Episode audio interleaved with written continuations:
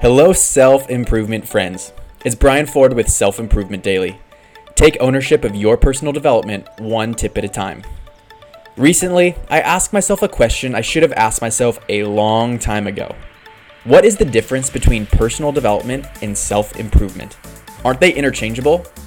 I don't think it's that simple, and I wanted to take a moment to explore that. First, the way that I like to think of personal development is to focus narrowly on what development means.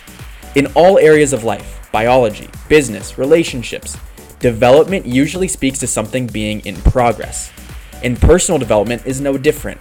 It speaks more to the daily process we undergo that contributes to growth.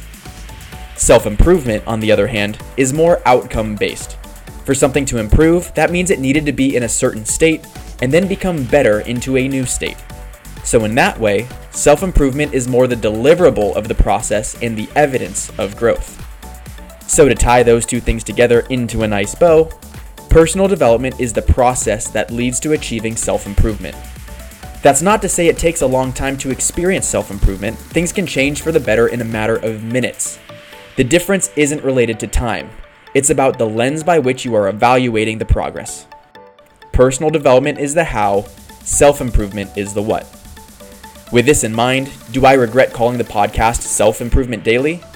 No, actually, because by investing the time in your personal development to listen to the podcast, you can experience self improvement every day.